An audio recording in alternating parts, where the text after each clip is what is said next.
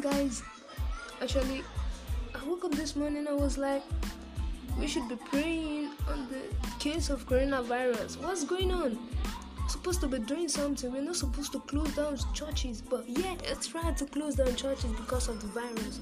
But wherever you are, you have to be praying. You have to face our God this time, not closer. We have to understand the fact that it's God that we need. No matter what religion you do now, just pray to your God, man.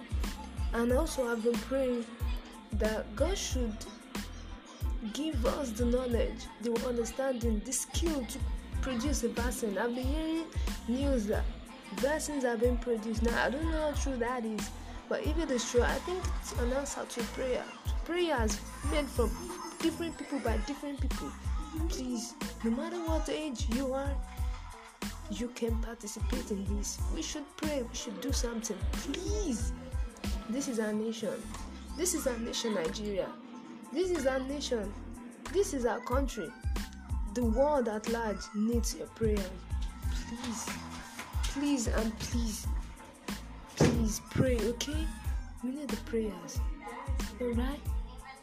I know God bless us as we do that in Jesus' name.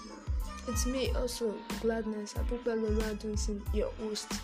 Actually, I just woke up this morning. I've been busy. I should have posted more podcasts on my WhatsApp, my Twitter, and everything, but I've been busy these days. But I believe